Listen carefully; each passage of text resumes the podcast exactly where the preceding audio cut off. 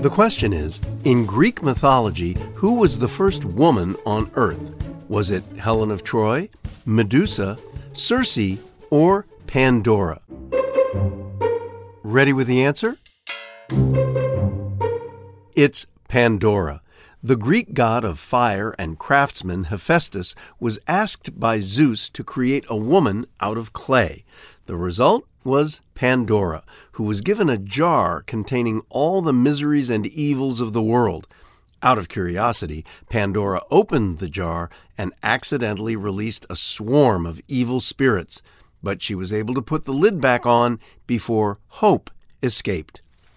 Tamika, geez, we always hear about Pandora's box, mm-hmm. and I know what that is, but I have no idea about her. Who is Pandora?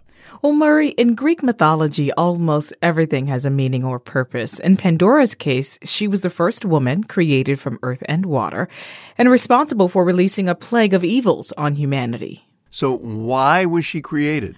Well, the need for creating her stems from a punishment placed on the titan Prometheus. He was known for being a trickster and for his role in stealing fire from Zeus to give it back to humanity.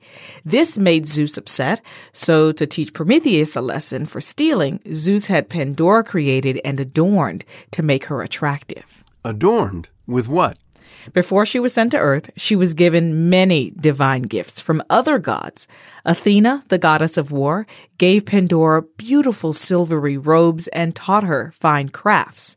Aphrodite, the goddess of love and fertility, gave her grace, and Hermes, the god of plenty of things, gave her a thievish character. And to top it all off, she was handed a large storage jar to take down to Earth along with a warning. She was told to never open it under any circumstance. Well, where did she go? Hermes took her to Prometheus's brother, Epimetheus. Against his brother's advice, Epimetheus welcomed Pandora into his home. The two married and had a beautiful daughter. So what's the problem? Sounds like a gorgeous love story. It was. I mean, life was going well for them until curiosity got the better of Pandora. Remember that jar she was told not to open? Guess what she did? Duh, she opened it. mm-hmm. And by doing so, she released a host of terrible things, including vice, war, and disease. The only thing left inside was hope. And did she release that? It depends on who's telling the story. Some legends say she released it to help balance out what she had done, and in others, she closed it back into the jar. Huh. It was always her destiny to open the jar anyways. I think that's why they told her not to open it.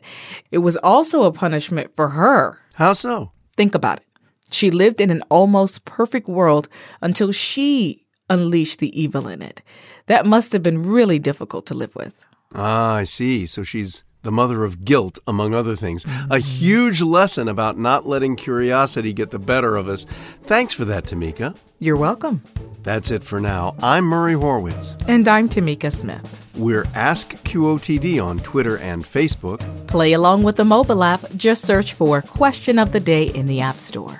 Wherever you play, come back tomorrow. Learn something new every day.